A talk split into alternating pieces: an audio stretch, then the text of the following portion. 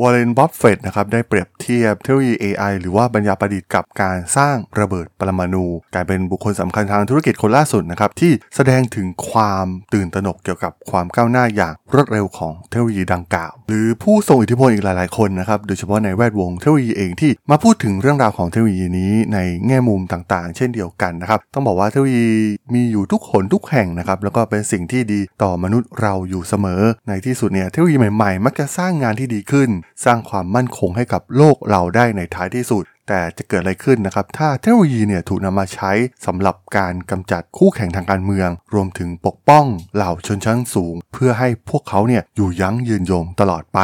You are listening to Geek Forever podcast. Open your world with technology.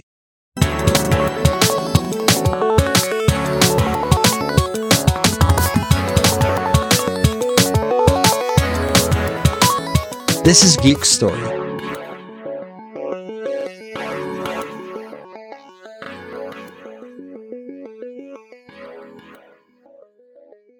สวัสดีครับ ผมดนทราดนจากดดนบล็อกนะครับ และนี่คือรายการ Geek Story นะครับ รายการที่จะมาเล่าเรื่องราวทางธุรกิจเทคโนโลยีนะครับ ที่มีความน่าสนใจใน EP นี้เนี่ยมาพูดถึงเรื่องราวของการปฏิวัติทางด้านเทคโนโลยีนะครับที่มีประวัติศาสตร์ที่ผ่านพ้นมายาวนานมากๆนะครับรวมถึงเทคโนโลยีล่าสุดนะครับที่กำลัง กลายเป็นหัวข้อที่กำลังถกเถียงกันอย่างมากนะครับ โดยเฉพาะ generative AI เองเทคโนอย่าง ChatGPT นะครับกำลังก้าวเข้ามามีบทบาทสำคัญมากๆนะครับต่อมนุษย์เราและ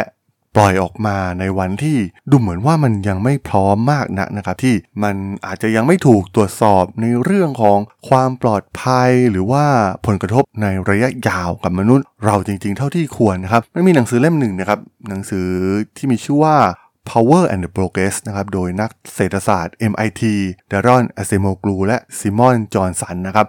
ซึ่งได้มีการสำรวจช่วงเวลาต่างๆ ของประวัติศาสตร์ที่ผ่านมานะครับ เกี่ยวกับการปฏิวัติทางด้านเทคโนโลยีเองนะครับ เมื่อเทคโนโลยีเนี่ยนำไปสู่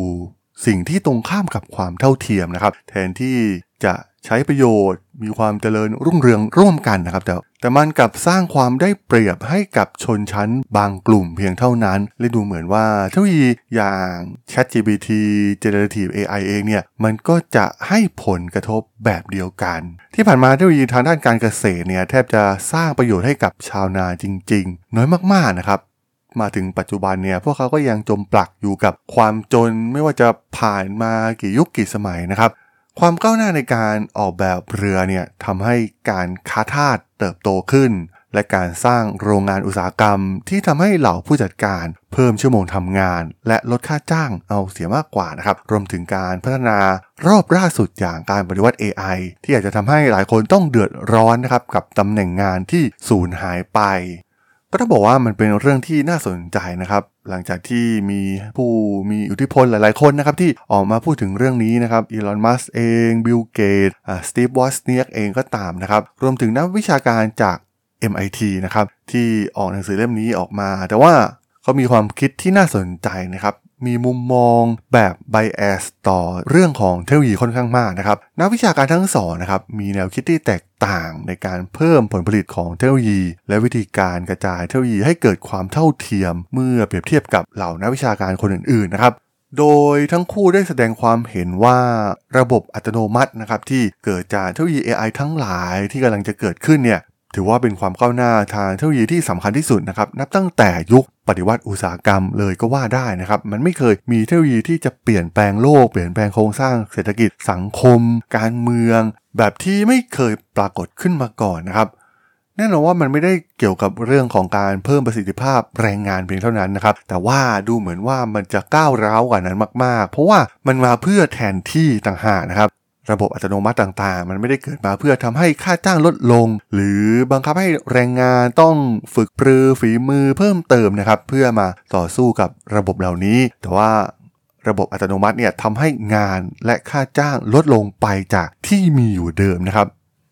หรือแม้กระทั่งการเกิดขึ้นของพลังงานไฟฟ้าในศตวรรษที่ 19 นะครับ มันทำให้งานของอาชีพที่มีระดับสูงอย่างวิศวกรหรือว่าเหล่าผู้จัดการโรงงานเนี่ยมีเพิ่มมากขึ้นนะครับ แต่ว่ามันกลับส่งผลกระทบต่องานของคนงานระดับล่าง แต่ด้วยความช่วยเหลือจากเหล่านักกฎหมายนะครับที่ส่งเสริมให้เกิดรูปแบบของสาภาพแรงงานมากขึ้น และทำให้องค์กรเหล่านี้เนี่ยเกิดความเข้มแข็งนะครับ ชนชั้นล่างก็สามารถที่จะมีอำนาจต่อรองกับเหล่าชนชั้นปกครองได้มากยิ่งขึ้น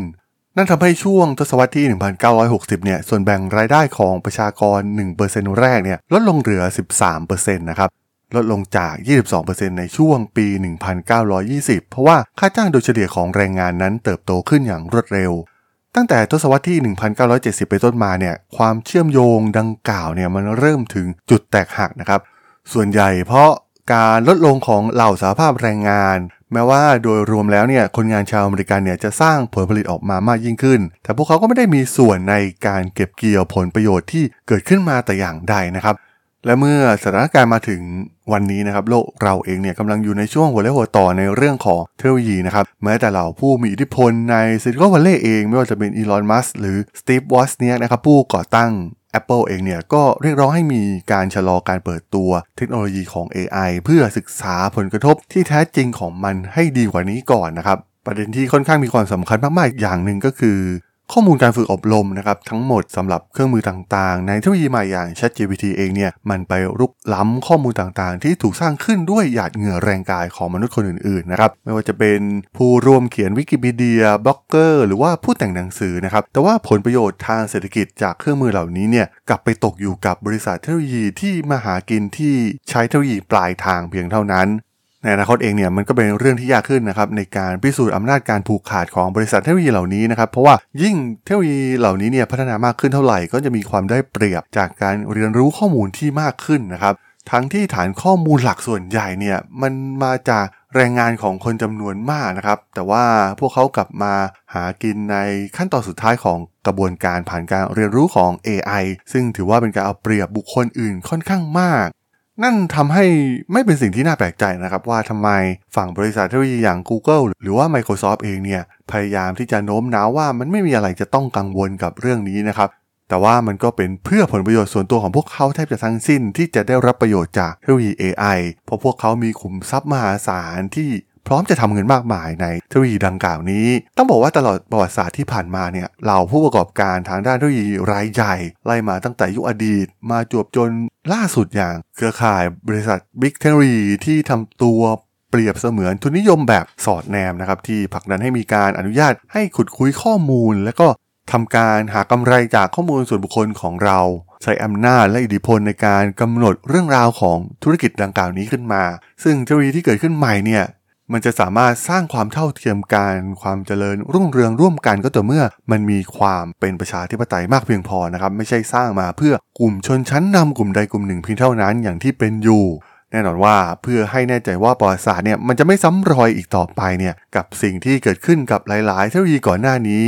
เหล่าสหภาพแรงงาน รวมถึงรัฐบาลของทุกประเทศเนี่ยต้องดำเนินการบางอย่างนะครับ โดยเฉพาะในเรื่องของแง่กฎหมาย เพื่อให้แน่ใจว่าการปฏิวัติ ทคโนโลยีใหม่อย่าง AI เนี่ยจะไม่จบลงด้วยคราบน้ำตาของใครอีกหลายคนนั่นเองครับผมสำหรับเรื่องราวของการปฏิวัติทางด้านเทคโนโลยีที่ดูเหมือนว่ามันจะให้ประโยชน์กับกลุ่มคนเพียงบางกลุ่มนะครับใน EP นี้เนี่ยผมก็ต้องขอจบไว้เพียงเท่านี้ก่อนสำหรับเพื่อนๆที่สนใจเรื่องราวทางธุรกิจเทคโนโลยีและวิทยาศาสตร์ใหม่ๆที่มีความน่าสนใจก็สามารถติดตามมาได้นะครับทางช่อง Geek Flower Podcast ตอนนี้ก็มีอยู่ในแพลตฟอร์มหลักๆ ทั้ง Podbean Apple Podcast Google Podcast Spotify YouTube แล้วก็จะมีการอัปโหลดลงแพลตฟอร์ม Blockdit ในทุกๆ ตอนอยู่แล้วด้วยนะครับ ถ้ายังไงก็ฝากกด Follow ฝากกด Subscribe กันด้วยนะครับ แล้วก็ยังมีช่องทางหนึ่งในส่วนของ Line แอดที่ a d t h a d o n t h a r a d h o l สามารถแอดเข้ามาพูดคุยกันได้นะครับ ผมก็จะส่งสาระดีๆ พอดแคสต์ดีๆ ให้ท่านเป็นประจำอยู่แล้วด้วยนะครับ ถ้าอย่างไงก็ ฝากติดตามทางช่องทางต่างๆ กันด้วยนะครับสำหรับใน EP นี้เนี่ยผมต้องขอลากันไปก่อนนะครับ เจอกันใหม่ใน EP หน้านะครับผม สวัสดีครับ